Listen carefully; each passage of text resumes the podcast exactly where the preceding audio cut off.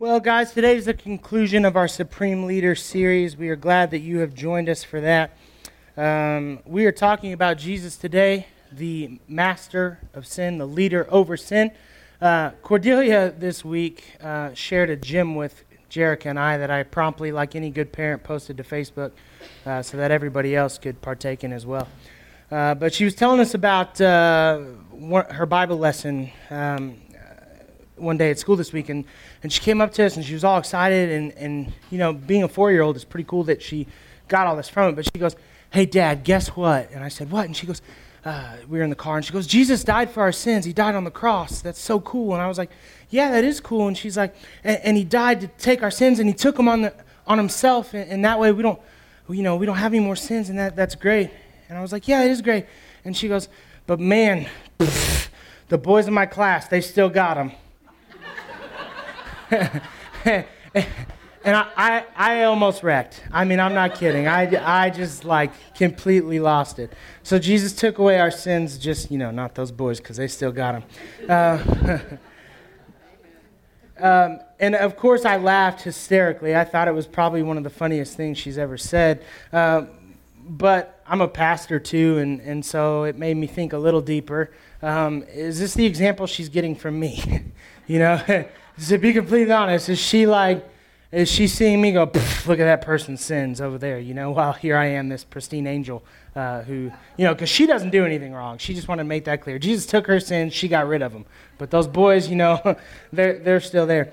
And so I was worried, like, you know, is, is that what she's seeing from us, um, from me, from, from Jerica, from, from adults in general? Because um, it's kind of human nature that we see other people's sins and, and, and that we uh, seem to recognize their sins better. And so um, the good news is Jesus did take our sin.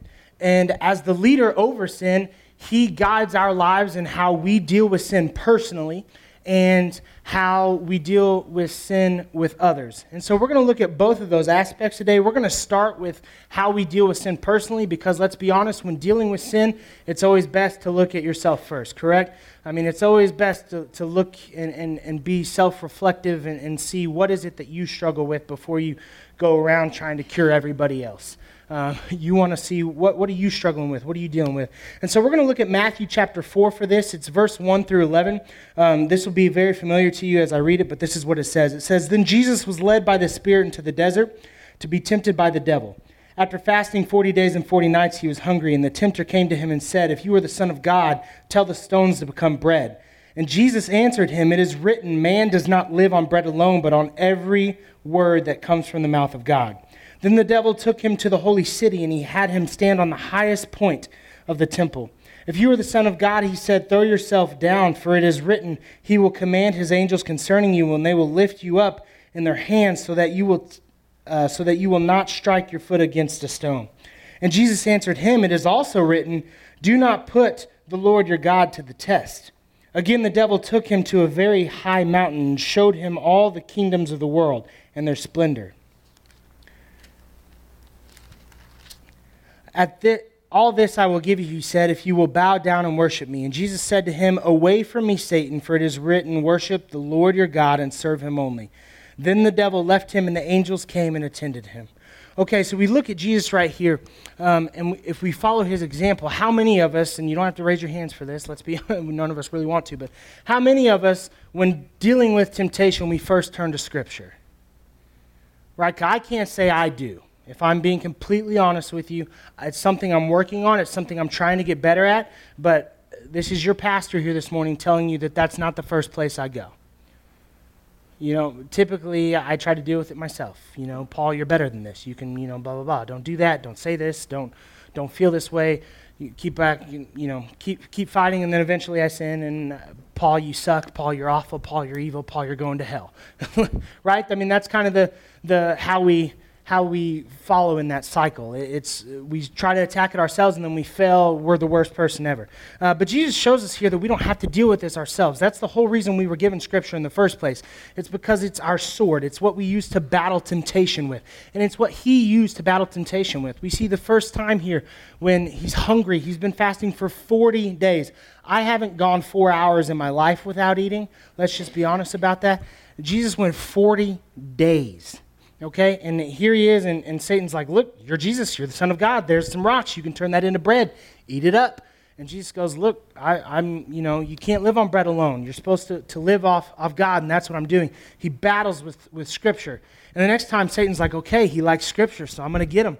He comes back and he uses Scripture in tempting Jesus. How many of you struggle with that, right? He uses Scripture to tempt Jesus and says, Jump off this building. You're not going to get hurt. You're not going to get hurt. It's written that you're not even going to strike your foot against a stone. God's looking out for you. He'll catch you right before you hit the ground. It's going to be awesome. Everybody's going to think it's cool. They're going to be like, oh, Jesus, he's a magician. And, uh, you know, people are going to love that. It's a cool trick. Do it. And Jesus goes, mm don't put the Lord your God to the test. That's what the Bible says. And so when we face temptation, our first tool should always be Scripture.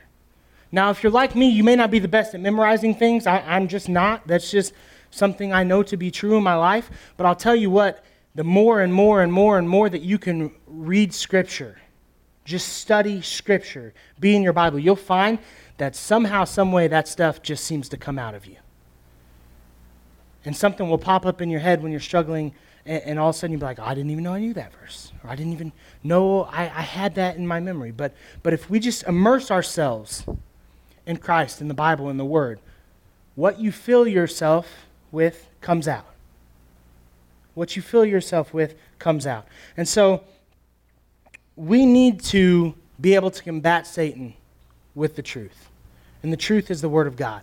And so, personally, how we deal with sin, we fill ourselves up with Scripture. We fill ourselves up with the Word. We combat that. Then, if we go to John 8, that's really where our focus is going to be today because it talks about how we deal uh, with sin with others. We're going to be in John chapter 8. We're reading verses 1 through 11. This story will also be very familiar for you if you have been in church before. it says, But Jesus went to the Mount of Olives. And at dawn he appeared again in the temple courts where all the people gathered around him, and he sat down to teach them. The teachers of the law and the Pharisees brought in a woman caught in adultery. They made her stand before the group, and they said to Jesus, Teacher, this woman was caught in the act of adultery. In the law of Moses, it commanded us to stone such a woman. Now, what do you say?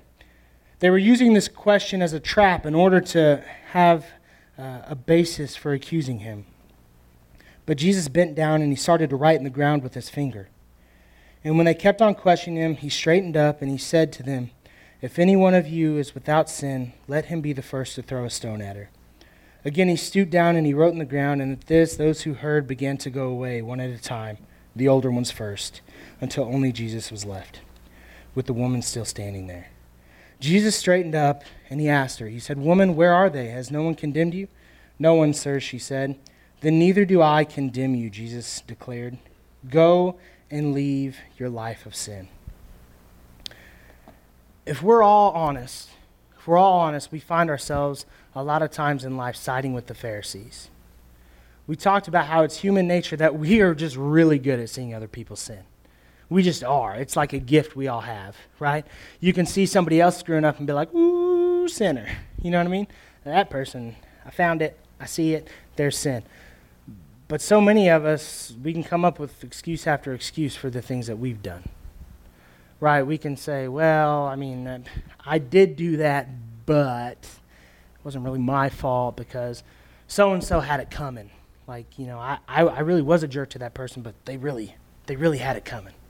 Um, and uh, it's just, it's, it's human nature that that takes place, that that happens. But we need to fight against that. See, Scripture addresses that for us. It tells us in Matthew 7 3, it says, Why do you focus, um, why do you look at the speck of sawdust in your brother's eye and pay no attention to the plank in your own? Right? Why do you see what little sin they commit but seem to, to completely miss all that you struggle with? And we don't really have a good answer for that, but the, the, the truth of the matter is we just do it. We just do. And so Jesus right here, the, he, he does something that is so freeing. He's, it's, it, it's just, um, it's fantastic for us. So the Pharisees, they bring this poor woman. Um, and, and I don't say poor woman as like uh, she didn't commit adultery. She, she wasn't caught in sin. She was. Um, I don't know, you know, that she deserved to get off scotch free, but she definitely didn't deserve to be dragged in front of a group of men and judged and, and, and downcast and, and have stones thrown at her, right? The, so here these Pharisees are like literally the worst of people, second only to Cubs fans. True story. Um, and and, and here, here they are. And anyone else who happens to think that any stuff is better than Harry Potter, okay? I'm just saying. I want to throw that out there because we have nerds in the audience too. Um, and like you people like Star Trek, Marvel. No, you're terrible. You're awful. Harry Potter wins. Get over it. Okay. I just want you to be aware of that situation so we can have that out there and everybody can agree on that. Okay. You're welcome. Um, but here these Pharisees are, just these absolute terrible human beings who walk around with their chest puffed up and uh, all dressed up and ordained and look, thinking they're looking awesome and, and wanting to show off and, and see how good they are. And they drag this woman before Jesus and they're like, we're going to get him because the law of Moses says that we can throw, throw rocks at her, we can stone her, and we're going to see what he says. And he's going to he's gonna disagree with the law of Moses and he's going to tell us the law of Moses is wrong. And then we're going to get to stone him too because, because we don't like him. He's taking, he's taking people away from us. He, people are starting to follow his teachings instead of ours. And we're just, mm, we're not okay with that. And then Jesus does this wonderful thing. He bends down in the sand. I can't bend or I would. He begins to write. He looks up at him and he just says, Whichever one of you guys hasn't sinned, let her rip. Let her rip. And I don't know how exactly it happened because I wasn't there. Um, but I can imagine that, like, somebody, you know, was carrying a rock, and at that point it kind of dropped. And everybody else kind of looked over at the pile. This is like my favorite line in Scripture because this is what it says. This will tell you how stupid guys are, okay? it, it hasn't changed all these years later. It says, the old ones left first. The old ones left first. The young, dumb ones were still like, so we can we can do this? Uh, we're not we're not we're not we're not throwing rock. Okay. Okay. And so the old ones like, well, crap, he nailed that and walked away. And the young ones were just like holding out hope. Maybe he's going to say we can, you know, maybe just throw one. We'll rock, paper, rock, paper, scissors for it. And so Jesus puts his head back down in the sand and eventually they all go away. And he, he looks up at her and he says, hey, lady, have any of these guys condemned you? No, they haven't, she said. I can imagine she's crying. She's embarrassed. And he looks at her and he says, I don't condemn you either. Go and sin no more. Jesus does a couple things here that are freeing for us, as I said. The first thing he does, he makes uh, the Pharisees, these self righteous human beings, look at themselves. He makes them be honest about their mistakes. That's something that we all have to do. See, I'm not saying today that sinners can't address sin in the lives of others. I'm not saying that because we're required to do that as Christians. But how we do it is of the utmost importance. They weren't doing this out of love. They didn't see their sister, you know, struggling with sin and go to her and, and look to help her correct that in her life. They wanted to embarrass her. They wanted to make themselves look better. In comparison, look what she's done. I've never done that. I'm so great. So when we're addressing sin in the lives of our friends and the lives of our family, how are we doing so? Because we need to look at ourselves first. And if you say, you know what, they're struggling with that, and so do I, that doesn't mean that I can't talk to that person. That means that that's how I lead off. Look, I've noticed that you're struggling with lust. You're struggling with lust. I'm talking to Barry over here. Everybody meet Barry. Barry, I noticed you're struggling with lust. I've struggled with that too. I know it's embarrassing. I know that it's shameful. I know that it's hard for you. How can I help you overcome this? Let me tell you what I know about God. Let me tell you what I know about Jesus. Let me tell you how we can overcome this. That's how we approach sin. Not like the Pharisees did. So, one of the things that, that he did here from the get go, he takes away uh, condemnation. Not necessarily judgment, but, but condemnation. We, none of us get to say, You sinned, you're going to hell, you're beyond repair. Because we've all sinned, and we all, frankly, deserve hell. But because, like Cordelia knows, Jesus died to take our sins, we don't have to. And we share in that together. We're all equal. And that for us is fantastic. And the second thing Jesus does, I said, he, he takes away their right to condemn. Because here's, here's what happens. Here's, here's what's so beautiful about this passage. When Jesus, the one person who by the law could justifiably stone this woman, chose not to, not only did she receive forgiveness, but he forced everybody else to follow suit. He forced everybody else to follow suit. Now, I'm a big sports guy. I know that's not a shock to anybody, but they always talk about um, you see the situation in sports all the time where somebody um, has had some disparaging comment made about them. Maybe it was an accident, maybe it was on purpose, maybe somebody just had diarrhea of the mouth and said something that was really inappropriate that they shouldn't have said. And uh, the person that it spoke against, the, the evil thing, they come out and they say, He made a mistake, He called me, He apologized, it's in the past, we're moving on, I forgave him. And immediately that diffuses the situation why? Because the one person who can justifiably be angry about what was said personally about them, done personally against them, if they've said it's okay, what right do the rest of us have to be angry about it? You know what I mean? So they diffuse that situation. That's exactly what Jesus does here for all of us in this passage because he's the one person who justifiably has the right to be angry. He was the one that sinned against. He's the one that coming up is about to take the sins of the world on. And so this is just another one tacked to the list that he's going to have to suffer for. So he could very well say, you know what, you're about to catch a stone to the face.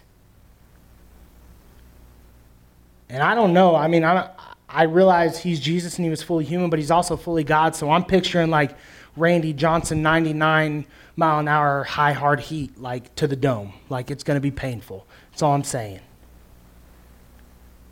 And he says you know what? You may you might deserve this by the law but i, I choose not to do that. And so the rest of us get to say we forgive you too I mean, if Christ forgive you, we forgive you too. And if Christ forgives us, then, then what right do we have to hold on to things that, that we hold against others? We don't have any right. Jesus does that for us here. And then, three, this is the thing that I struggle with, me personally, the most. He tells her that she gets to move on from her past.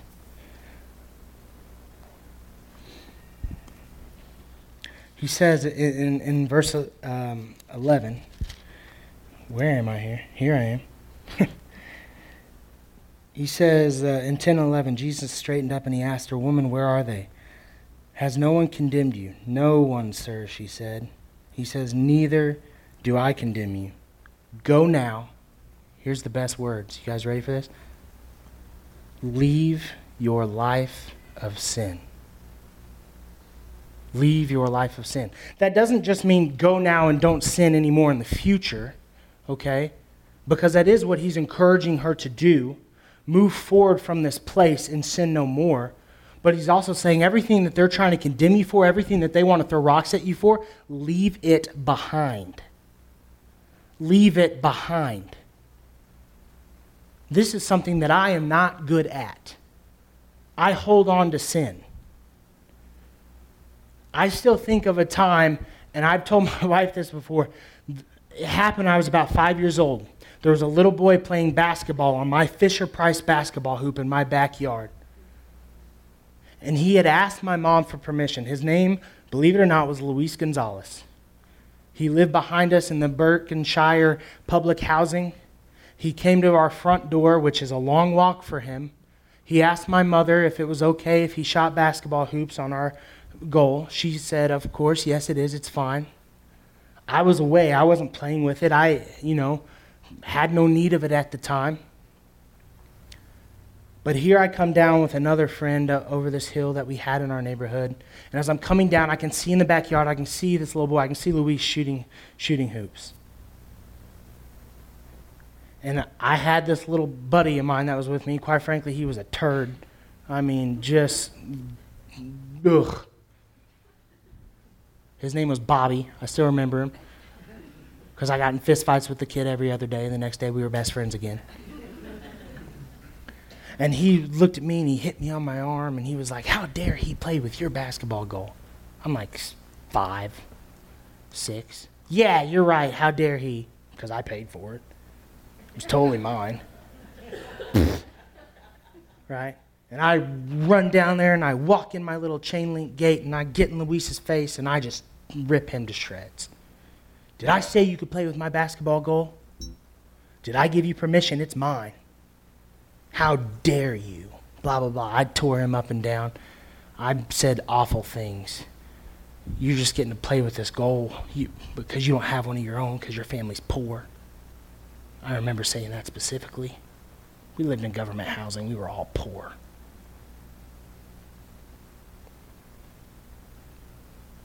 I broke this little kid's heart. I never apologized for it. To this day, I wish I could find him. He probably doesn't remember it, but I do. I wish I could tell him I was sorry. But man, does justice come quick. Because our basement window was open and my mom was down there doing laundry. To this day, my butt has never hurt so much in my life.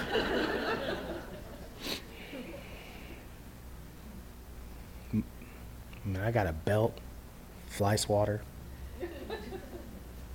I grabbed the belt from her. Shouldn't have done that. So, I mean, I paid for my sin, but I still don't feel any better about it. And as life went on, I've done worse things. I've used heavy drugs. There are nights, there are weeks I don't remember. I've treated people like they were garbage because I was so superior and more important than them.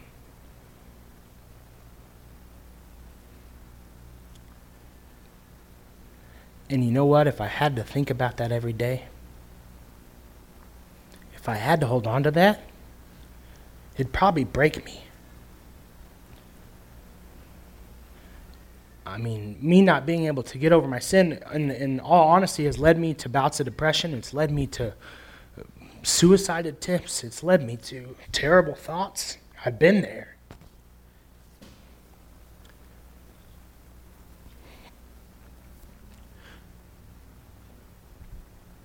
But Jesus here, he tells me that I can let it go.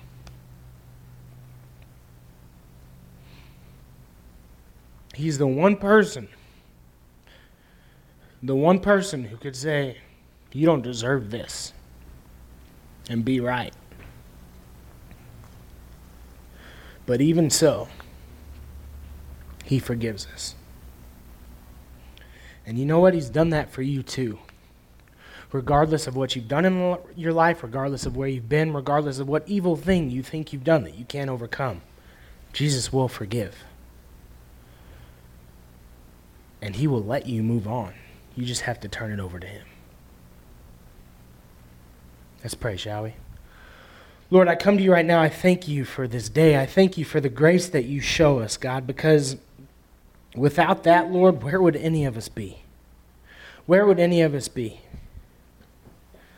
I think back all these years ago, this terrified woman who was brought by these Pharisees before you probably scared for her life, just sure that she was about to die.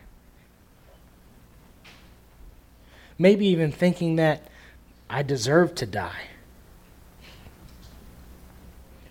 But Lord, in that instance, when she was afraid and when she was scared and when she thought nothing good can come from this, you forgave her. And in that time, so long ago, Lord, you, you brought forgiveness to us, even. You show us that there's a way out. You show us that it's okay to forgive ourselves, to forgive others, to move on from our past, to let these things in our life go. God, there's so many in this room today that have heavy hearts who I could tell relate with my story, who, who, who, who have these situations in their own lives where they feel like, man, you know what? I didn't handle that well. I wish I could go back and change it. And God, I don't have the ability, like I said, to go find Luis. I have no idea how. I did a Facebook search for Luis Gonzalez. There's like 10,000 of them. But some of us in this very room, we can, f- we can fix those problems that we have with others. We can go to them. We can seek forgiveness. We can ask for forgiveness. We can tell them we're sorry. And God, I pray today that if anybody has a situation like this on their heart, that they take care of it, that they don't let any time pass them by. God, I'm going to be in the back, and if someone needs to come speak with me, if they need your forgiveness, if they need to say, Lord, I know that, that I've sinned over and over and over again, and that, that the only way for me to find forgiveness, the only way for me to move on is to bring that to you, to be in relationship with you. If they want that, Lord, I'll be back there to speak with them about how that takes place. Let them come talk to me. Some of us in this room just need to recommit our lives. We, we've fallen off the track, so to speak, and, and, and we're not going in the direction that we should, Lord. But it really is as simple as just saying that we're sorry, and, and, and from this point forward, moving on and leaving the life of sin behind us. God, I pray that they do that as well.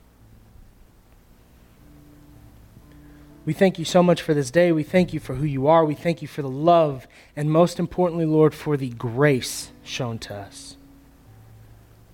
In your Son's name we pray. Amen.